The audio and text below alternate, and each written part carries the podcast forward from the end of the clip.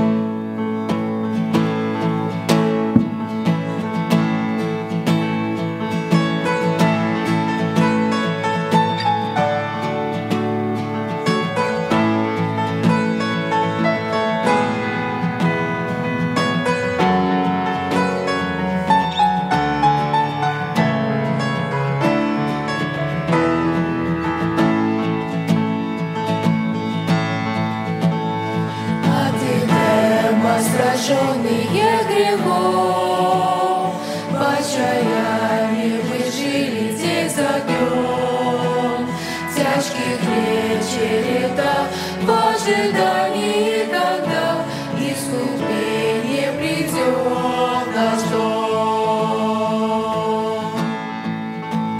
Что же медленно бешеный Христос?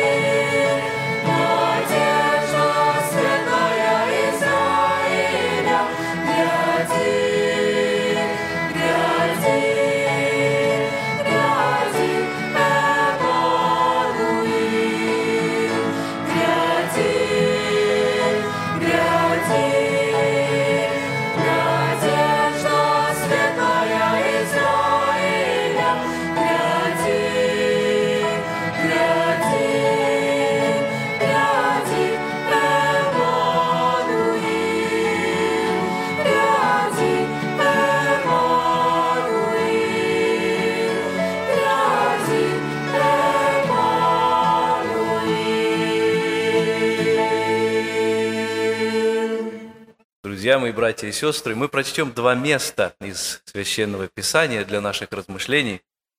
Первое будет из второй главы Евангелия от Луки. Я прочту 25 стих. Евангелие от Луки, вторая глава, 25 стих. «Тогда был в Иерусалиме человек именем Симеон. Он был муж праведный и благочестивый, чающий утешение Израилева, и Дух Святый был на нем чающий утешение Израиля. Обратим внимание на эти слова. Дальше чуть ниже прочтем 38 стих в этой же главе, во второй главе Евангелия от Луки. Здесь говорится о пророчице Анне. «И она в то время, подойдя, славила Господа и говорила о нем всем, ожидающим избавления в Иерусалиме».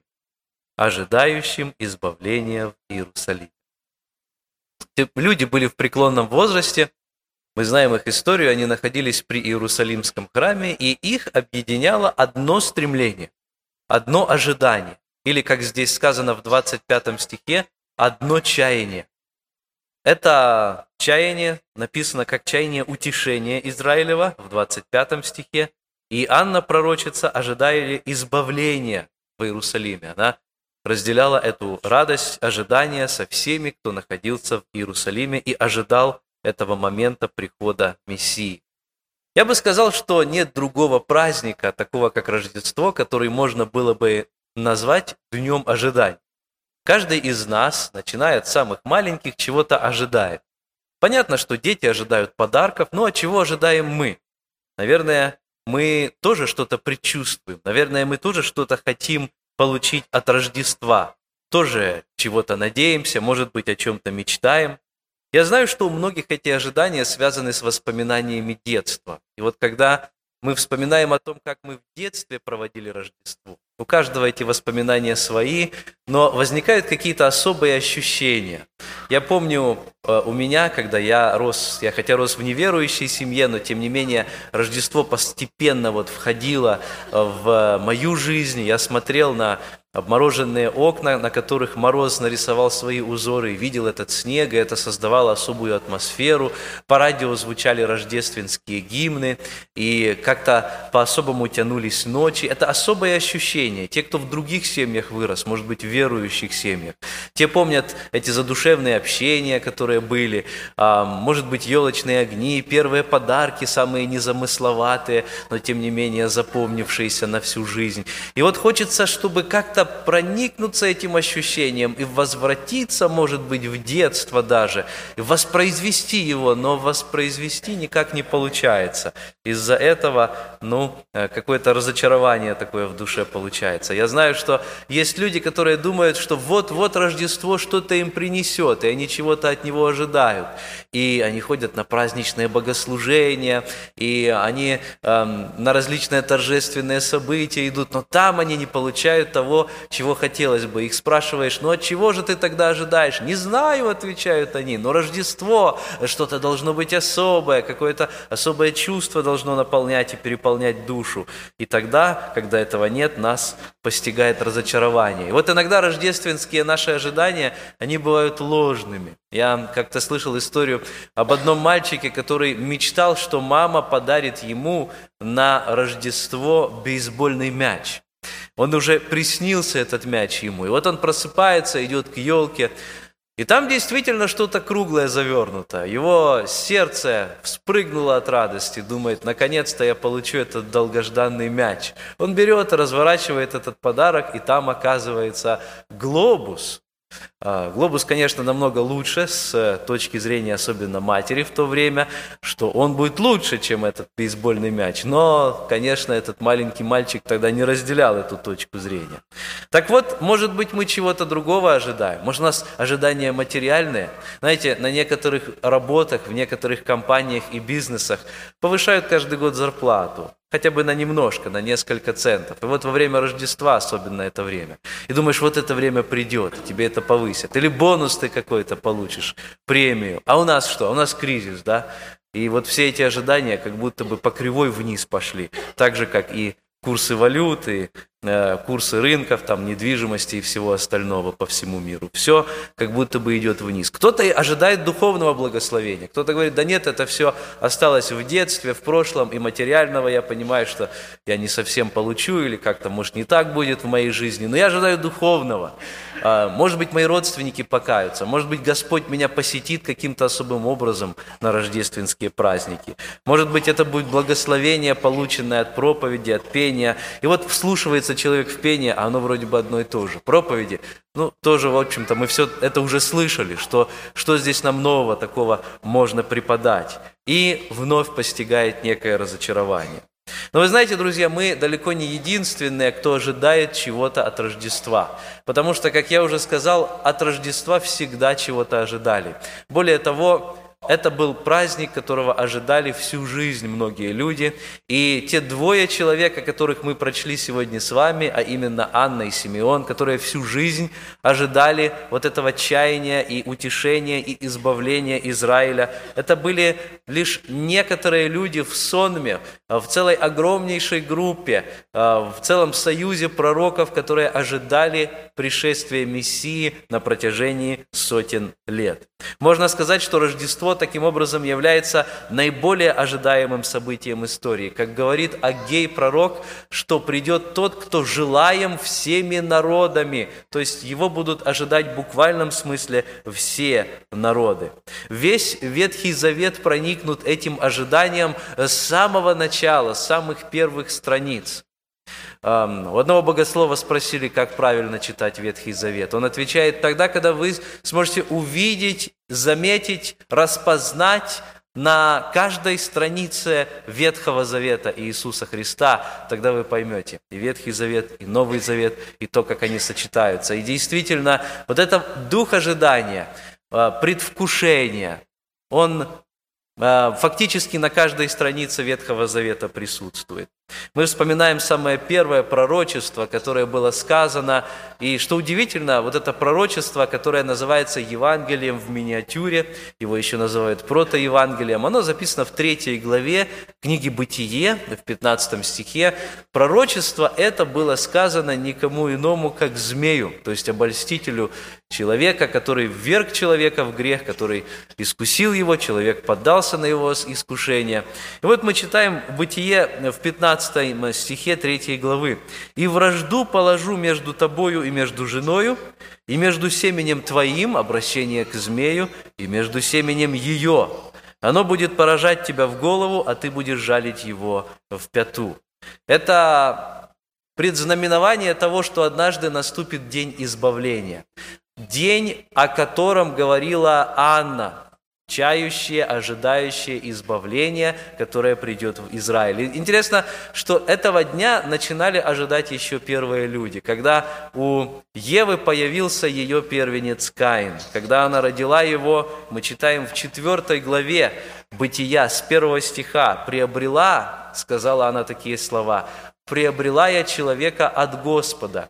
И вот это словечко «от», этот предлог в этом стихе написан курсивом. Иными словами, этого слова нет в оригинале.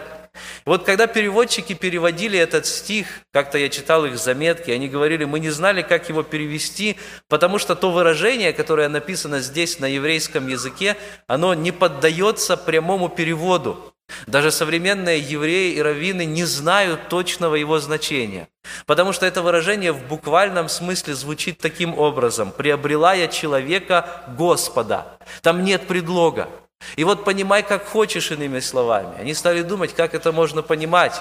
И пришли к выводу, что, возможно, Ева помня о том обетовании, которое было сказано перед этим в 3 главе, в 15 стихе, думала, что вот как раз этот и есть человек Господь, то есть ей дарован Бога человек, который будет спасителем мира.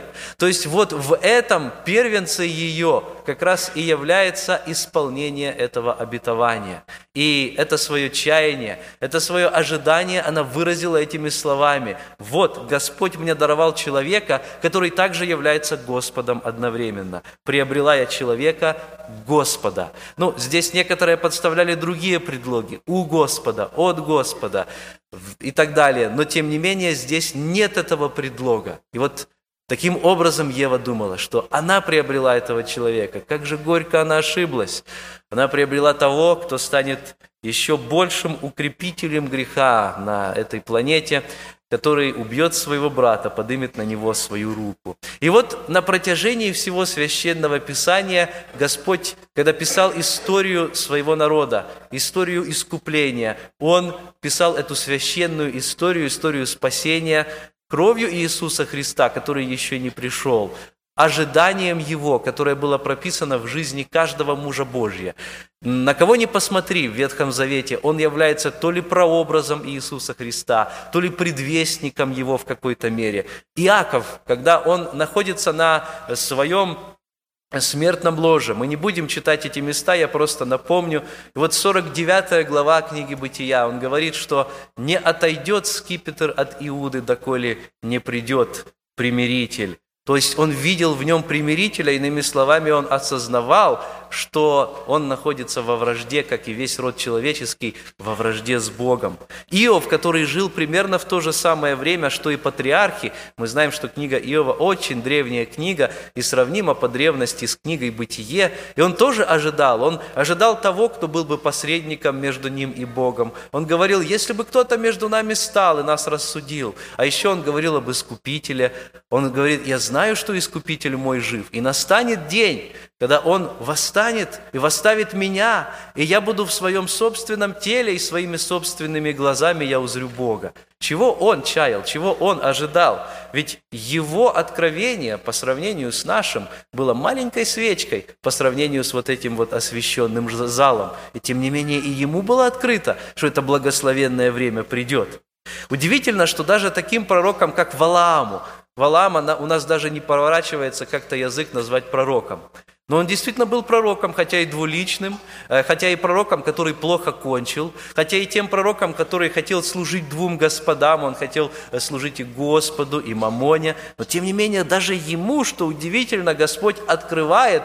И вот именно у Валаама в книге чисел, когда вместо того, чтобы э, э, проклясть народ израильский, Валаам смотрит на этот народ и говорит, что да, именно из него, сейчас еще, говорит, не видно, я вижу его, но еще нет его, но именно из него произойдет тот, которого мы ожидаем. Он называл его звездой Иакова. Звезда восходит от Иакова. И вот этот букет, как будто бы э, из разных драгоценных камней, из прекраснейших имен нашего Спасителя Иисуса Христа, он начинает пополняться, он начинает постепенно заполняться все новыми и новыми чудесными именами и определениями. А сколько их есть в книге псалмов, мы видим, что там он и предсказан как Мессия, то есть помазанник Божий, и как первосвященник. И Давиду в книге царств было предсказано о том, что на твоем престоле я посажу одного из твоих сыновей. И кажется, что речь идет о Соломоне, но присматриваешься, это, конечно же, тот, кто идет позже, потому что написано о том, что его царству не будет конца, что он будет пребывать вечно на этом престоле. А сколько было открыто пророку Исаии, это и отрасль Давидова, и потом вновь-таки весь этот целый водопад, целый этот э, чудесный, э, вот переливающийся сон драгоценных камней, чудесных определений нашего Спасителя. Чудный, советник, Бог крепкий, Отец вечности, князь мира. Это те пророчества, которые мы вспоминаем в особенности в эти дни, и которые дороги нашему сердцу, потому что сказаны они были за 700 лет до рождения Иисуса Христа, и в такой точности предсказали Его приход.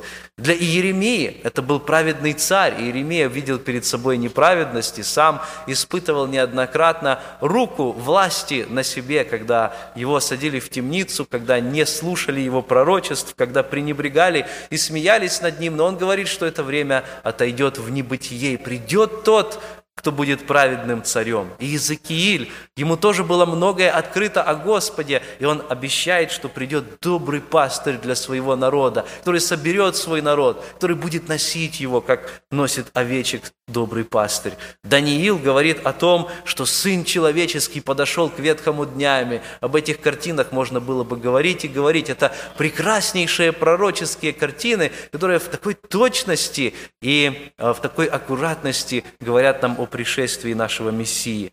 И в книге Малахии, в последней книге Ветхого Завета, мы замечаем, что там говорится о пришествии солнца правды. Взойдет это солнце правды для всех народов, и его ожидают на протяжении 400 лет израильтяне, когда Господь молчит и не дает ни одного пророчества.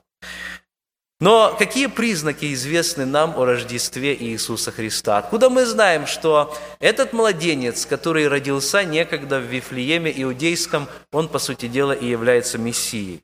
Да потому что вот все эти пророчества, обзор небольшой, которых мы сейчас сделали, говорят безошибочно нам о том, что это будет именно Он.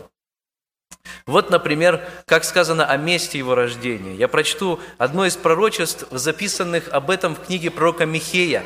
Если вы помните, именно это пророчество процитировали книжники, тогда, когда Ирод, встрепенувшись, помните, весь Иерусалим с ним, а, он спрашивал, а где же надлежит родиться царю иудейскому? Михея 5.2. «И ты, Вифлеем Ефрафа, мал ли ты между тысячами иудинами? Из тебя произойдет мне тот, который должен быть владыкой в Израиле, и которого происхождение изначало от дней вечных». Есть две удивительные вещи в этом пророчестве. Во-первых, а, возле Назарета, то есть там, где жил Иисус Христос, и откуда непосредственно происходят его земные родители, то есть мать его и опекун его Иосиф, Возле Назарета там есть городок Вифлеем тоже. И вот здесь, в этом пророчестве, сказано, что это другой Вифлеем, что это как раз иудейский Вифлеем, другое название которого также Ефрафа.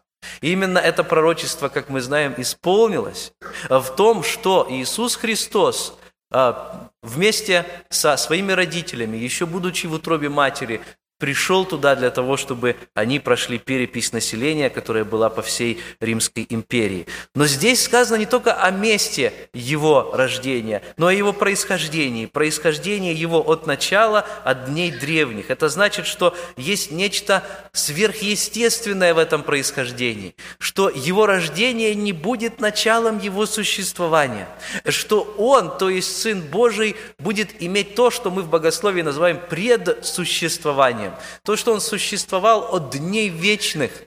То есть еще тогда, когда не было земли нашей, когда не было времени, когда не было ничего сотворенного, здесь он уже был. Вначале, читаем мы, в евангелиста Иоанна было Слово. И это Слово было в начале времен. Еще ничего не было, но через него написано все начало быть. Так описывает эту творческую деятельность Иисуса Христа э, евангелист Иоанн. Он говорит, что он существовал еще до того, как он родился. И он сошел на землю. И поэтому это не было обычным рождением, как э, рождение у каждого человека, когда он начинает свое существование вот с этого момента рождения, а если точнее, то уже даже с момента зачатия. То у Иисуса Христа Правильнее было бы назвать это богоявлением. Это явление было его на землю, как и описывает об этом апостол Павел. 2 Тимофею в первой главе мы читаем такие слова, 9 и 10 стихи. Второе послание к Тимофею, первая глава. Он, э, апостол Павел там говорит о благодати. Благодати, данной нам во Христе Иисусе прежде вековых времен. То есть эта благодать, она была дана прежде вековых времен открывшийся же ныне явлением Спасителя нашего Иисуса Христа. И вот именно таким образом чувствовали пророки. Они знали, что вот-вот придет эта благодать, что Господь не оставит свой народ. И они постепенно предсказывали, что действительно придет Мессия. Но где Он и когда Он придет, они не знали. Они не могли отличить порою, например, первого его пришествия от второго. Часто мы видим это в книге пророка Исаии. Там вот в одной главе бывает написано о его первом пришествии, о его пришествии как слуги и страдальца, а в следующей главе сразу же, буквально не отделяя, э, пророк Исаия пишет о его втором пришествии, то есть о пришествии его во славе. Итак, где он родится? Священное Писание об этом говорит. Когда он родится? И когда я говорю «когда», наверное, у многих сразу о книге Даниила эм, мы вспоминаем, мы вспоминаем о том, что там действительно есть конкретное пророчество, которое даже современным иудеям очень трудно опровергнуть. Помните о 69 седьминах и о том, что после этого придет э, тот, кто будет правителем в Иерусалиме, как там вот написано. Но я хочу обратить наше внимание сегодня вот в этом обзоре пророчеств на другое пророчество, которое было сказано еще раньше и которое мы порой упускаем, потому что думаем, что оно слишком общее, не конкретное. Но оно, тем не менее, очень конкретное. Это пророчество записано в 49-й книге «Бытие». А, это часть вновь-таки предсмертной речи Иакова на своем смертном одре. Он благословляет э, колено Израилевы, то есть своих сыновей, и рассказывает им в пророческом образе, удивительное дело, это и посмертная речь, это и пророч... предсмертная речь, простите, это и пророчество, это и поэзия, это прекрасная поэзия, написанная здесь. Вот, в поэтическом э, ключе все эти строки записаны. И вот Бытие, 49 глава, 10 стих. Я хочу обратить наше внимание на этот стих. Здесь сказано так. «Не отойдет скипетр от Иуды, и законодатель от чресл его, доколе не придет примиритель, и ему покорность народов». И вот здесь дана вот эта вот временная отметка. Здесь говорится, что пока кое-что не произойдет, Мессия не придет. А что должно произойти? Доколе не отойдет скипетр от Иуды и законодатель от чресл его. О чем здесь говорится? Говорится ли здесь о том, что пока в Иудее будет царь, потому что скипетр – это знак власти, знак царства – может быть, и Иисус Христос должен был прийти раньше, потому что Иудея раньше утратила свою независимость. Не придет примиритель, доколе не отойдет законодатель от чресл его. О чем же здесь говорится? Здесь говорится, как э, писал Иосиф Флавий, мы у этого иудейского историка находим Э, такие строки в одном из его исторических произведений. Кстати, он сам христианином никогда не был, это был иудей, который позже был на службе у римлян. И вот он писал и иудейскую войну, иудейские древности, все эти произведения. Вот в одном из них он пишет, что когда иудеи имеют в виду скипетр и законодателя, они прежде всего имеют в виду возможность выписывать или выдавать смертные приговоры, возможность выносить смертные приговоры. И удивительная вещь получается. Римляне, когда, мы знаем, не могли вынести смертного приговора, простите, иудеи не могли вынести смертного приговора Иисусу Христу. То есть на, на момент его смерти они уже утратили эту возможность. Они вынуждены были обращаться к Пилату для того, чтобы тот вынес им смертный вердикт, помните, да? Потому что без Пилата Синедрион не мог его утвердить. Да когда же иудеи утратили это?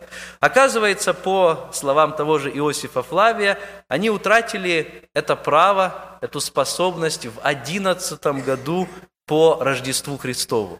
Христос был тогда еще маленьким мальчиком, но он уже родился, уже Мессия был, и вот это пророчество исполнилось. И здесь написано, скипетр не отойдет, пока не придет примиритель. Пришел примиритель, и скипетр, то есть способность выносить смертные приговоры, у иудеев была отнята. Это то, как сами иудеи истолковали этот стих. Конечно же, когда христиане появились, когда Христос распространил учение благодати, э, сами иудеи уже стали отрицать э, вот эти вот вопросы и вот эти последствия этого учения.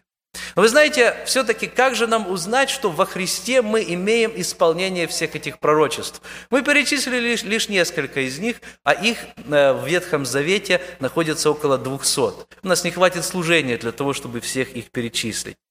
Как же мы можем знать, что пришедший Иисус – это и есть истинный Мессия? Тем более, что мы знаем, что есть достаточно людей, которые вроде бы верят в Библию, читают Священное Писание так же, как и мы, но, тем не менее, им не открыто, что Мессия пришел. Те из вас, кто слушают радио, знают, что даже здесь, у нас, в районе Сиэтла Большого, ну, есть такой вот раввин, который выходит по радио и очень рьяно выступает относительно того, что нет, Мессия еще не пришел, и мы, как иудеи, еще его ожидаем. Как же быть? Почему мы, читающие все одну и ту же книгу и видящие авторитет Божий, вроде бы тоже верящие в единого Бога, разделяющие монотеизм, то есть единобожие, верящие в то, что Бог является Творцом и так далее, у нас есть много общего, тем не менее мы здесь не можем сойтись. В чем дело? Может быть, это только вопрос веры? Может быть, надо просто поверить? Может быть, это слепая вера? Может быть, нам нужно сказать нашим оппонентам, друзья мои, вы просто помолитесь, Бог вам откроет, и все. Но вы знаете, Бог нас оставил со своим словом не просто для того, чтобы мы слепо верили, а в том-то и дело, что вера по определению является разумной верой. Господь ожидает, чтобы мы использовали наш разум. И поэтому Он оставил для нас все вот эти вот признаки Его пришествия, все эти пророчества, для того, чтобы мы могли безошибочно определить того, кого они обозначают, чтобы мы не приняли другого, который придет во Его имя, о чем предупреждал нас и Христос. Как нам его определить? Как, нам, как вообще можно определить личность человека? Как сегодня ее определяют? Ну, сегодня, например, можно определить по ДНК, да, по отпечаткам пальцев, точно этот человек тот или нет. Но как о Христе можно так сказать? Ведь мы не можем употребить эти же самые способы в, вот в древности. Мы не можем э, пройтись сесть на какую-то машину времени, отправиться в древние времена и посмотреть, а действительно ли Христос соответствует, если у него это божественная ДНК, исследовать его капли крови и так далее и тому подобное. Хотя и такие попытки были, плащаница и так далее, но тем не менее есть более весомые доказательства, которых нет никаких сомнений. Это доказательство, которое есть в Его Слове. Ну, предположим, что э, у нас с вами есть какое-то поручение. Нам необходимо отправиться в неизвестный город, в котором мы никогда не были. И там встретиться с неизвестным человеком, которого мы никогда не видели. И наше поручение очень э, опасно и в то же время очень важно. У нас есть пакет, который надо ему передать. В этом пакете может быть ценные документы, ценные бумаги, может быть там большая сумма денег. Словом, если мы ошибемся, это будет роковая ошибка. Нам нужен именно этот правильный человек. Как нам его найти среди всего этого разнообразного множества? Ну, начнем с таких больших признаков. Пол. Признак пола сразу разделяет людей на две, по крайней мере, категории, конечно же, мужчины и женщины. И эти категории почти равнозначны. Цвет глаз может быть, может быть, это его телосложение, может быть, нам дается место встречи, это уже сближает круг тех людей, с которыми мы встретимся. И, наконец, нам дается какой-то пароль, какое-то слово, может быть, которое определит именно этого человека. То есть, оказывается, существуют способы даже сегодня найти среди множества людей вот этого одного, даже если мы его никогда не видели и не знали. И вот возникает этот вопрос, который когда-то задавал Иоанн Креститель. Этот вопрос очень важен, и ответ на него определяет, и я не побоюсь этого, сказать нашу вечную судьбу. Иоанн Креститель это осознавал, и, будучи на закате своего служения и своей жизни, он спрашивал это, и он посылал учеников своих, вы помните, э, этот вопрос записан в трех Евангелиях, и вот я прочту его в Евангелии от Матфея, в 11 главе, в 3 стихе. 11 глава, 3 стих Евангелия от Матфея. Иоанн Креститель спрашивает, «Ты ли тот, который должен прийти, или ожидать нам другого?» Снова мы видим эту тему ожидания. Иоанн говорит, «В тебе ли все эти признаки исполнились, или же нам нужно продолжить наше ожидание?» Вы помните ответ Христа? Христос вновь-таки вкратце дает понять, что это именно Он, но тем не менее не говорит об этом прямо – но он называет вновь-таки те же самые признаки, о которых мы с вами говорили. Как отличить того, кто придет? Вы помните, как отличил того, кто должен прийти Никодим? У него был очень простой способ определения. Он не долго вглядывался в небеса или даже в Писание. Придя к Иисусу Христу, он сказал всего лишь одну фразу, которая для него была решающей. Он говорит, тех чудес, которые ты творишь, Никто не может творить, если не будет с ним Бог. И, соответственно, на этом основании я прихожу к выводу, как учитель Израилев, что ты и есть посланный Мессия. Поэтому, оказывается, весь вопрос в этих чудесах, в этих признаках. И вот в этих пророчествах, о которых мы уже с вами говорили. И некоторые из этих пророчеств действительно весьма и весьма точны. Их невозможно истолковать по-иному. Если мы откроем с вами, мы не будем сейчас этого делать, мы с вами хорошо знакомы с текстом 53 главы пророка Исаии. И вот даже там находится целых 25 специфических признаков и пророчеств о Мессии, которые говорят о том, каким, он должен быть. И ни в коем случае нельзя пропустить другого человека под эти пророчества. И если мы возьмем в совокупности все эти около 200 пророчеств о пришествии Мессии из Ветхого Завета и поставим их вместе, то оказывается, что такой человек или такое совпадение, такая счастливая в кавычках случайность, ни случайностей не бывает, ни тем более такой не может быть, будет одна из десяти в 110 степени, так говорят нам ученые-библеисты. Одно совпадение из 10 в 110 степени. Это все равно, если бы, ну, на нашем бытовом примере, если бы пришлось кому-то 16 раз подряд выиграть лотерею. Какая вероятность этого? Конечно, очень мала. Ничтожно мала. Нет столько людей, которые когда-либо населяли бы всю нашу планету за всю ее историю существования, чтобы действительно они полностью исчерпали все эти возможности. Не найдется на каждую из этих возможностей по человеку. Поэтому это действительно уникальное, э, уникальное вот э, совпадение. Совпадение, которое было запланировано Господом Богом нашим. Но вернемся к нашему вопросу, с которого мы начинали наши рассуждения и размышления. Чего мы ожидаем от Рождества? Каким образом проходит это наше ожидание? В древние времена это ожидание проходило очень трудно и скорбно. Это были темные времена. У пророка Исаии вот как раз это пророчество о том, что младенец дан нам и так далее, оно начинается с того, что в 9 главе с первых стихов описывается та темнота, в которой находился народ, а, та ночь греховная, тот полумрак, который объяла фактически всю землю. Вот там вот есть такие слова. «Прежнее время умолила землю Завулонову и землю Нефалимову, но последующее возвеличит приморский путь» за Иорданскую страну, Галилею языческую. Народ, сидящий во тьме, увидит свет великий на живущих в стране тени смертной свет воссияет.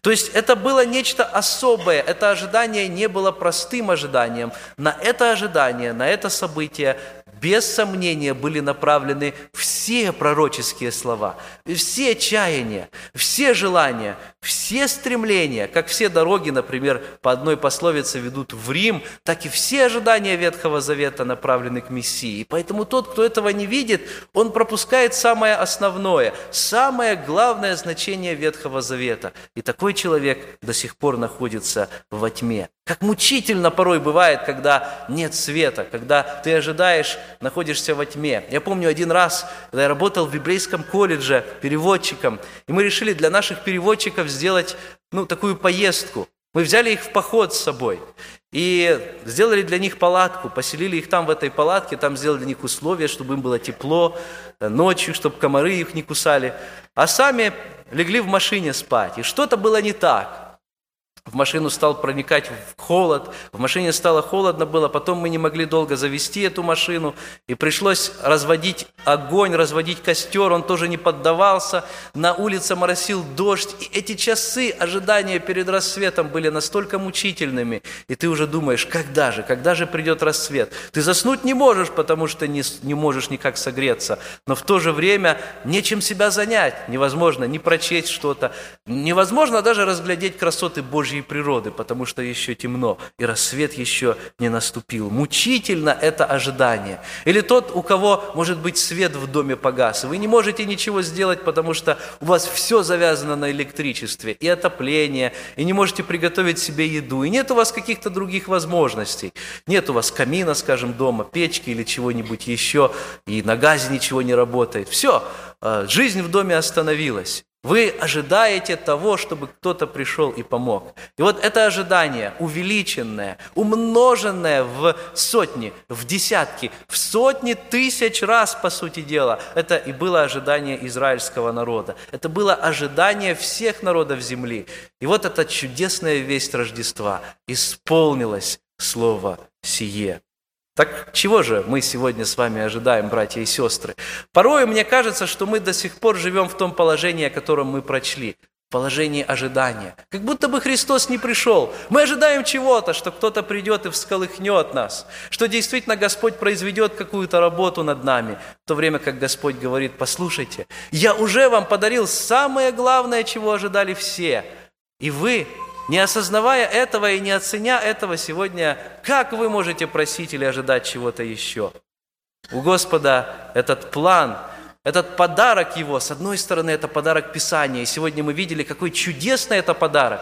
Это подарок Писания, который описывает, насколько совершенно священное Писание, потому что его автор совершен, Бог совершен. Давайте прославим сегодня Бога за то, что Он подарил нам этот подарок. Но и второй, еще более чудный подарок. Слово Божье, одно дело – это Слово Его письменное, написанное, но другое дело – это Слово воплощенное. Какой же чудесный это подарок – последние сии дни, как говорит автор послания к евреям, он говорил нам в Сыне. И там имеется в виду, что это было финальное, последнее слово Его. Этим словом все сказано. Этим словом Он поставил во всем точку, завершил свое откровение, сделал его совершенным. Когда-то вот на Пасху мы поем один такой псалом. Мы говорим, мы счастливее Марии. И почему, вы помните, да? Мы счастливее Марии, потому что она могла припасть к Нему, а мы можем Его иметь, иметь воскресшего Христа, живущим в наших сердцах. Сегодня пусть эта простая истина станет нам напоминанием об истинной радости Рождества. Мы счастливее пророков Ветхого Завета, о которых мы говорили, потому что мы уже живем после того, когда Христос пришел. Мы дождались, мы не должны сидеть в смертной тени. Мы не должны мучительно ожидать всю нашу жизнь и думать, что может быть, ну, не при нас, может быть, при наших детях. Может быть, через 20, через 30 э, а, столетий или поколений придет этот Мессия. Он уже пришел. Мессия уже пришел. Помните, есть такая книжка? Это чудесная весть которая нужна нам сегодня. Мы имеем даже больше, чем, скажем, Симеон и Анна. Они держали эту малютку в своих руках. Мы порой думаем, как хорошо было бы поклониться ему и присутствовать там, и во время Рождества, и путешествовать в Вифлеем. Но мы бы не увидели там этих красочных картин, которые сегодня на открытках рисуют. Это была бы обыденная, трудная, рутинная жизнь. Это была бы жизнь, которая вовсе не объяла бы нам, нас вот тем ветерком радости, который мы ощущаем сегодня. И только проблеск Божьей благодати дарует нам эту весть. Мы счастливее, потому что мы знаем, что тогда Христос находился только у них на руках. Он нуждался, Он сам себя вочеловечил, Он сам себя втиснул это, в это человеческое тело. Но сегодня Христос живет в нас самих. И удивительным образом, я не имею больше Христа, чем вы. Христос не разделился, но Христос на сто процентов может пребывать в моем сердце и в сердце присутствующего каждого из вас. Мы блаженнее даже Марии и Иосифа, на глазах которых вырастал этот чудесный Бога-человек, потому что сегодня Он вселился в наши сердца и живет с нами. Дорогие братья и сестры, прославим сегодня Господа за то, что это ожидание, желаемый всеми народами, пришел. Чего мы ожидаем от Рождества? Чего бы мы ни ожидали, мы никогда не получим большего, чем Господь уже дал. Слава Ему за это!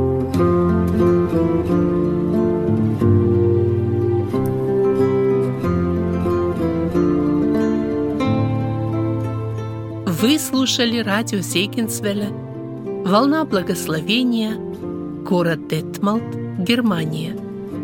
Дорогие радиослушатели, мы желаем вам Божьих благословений –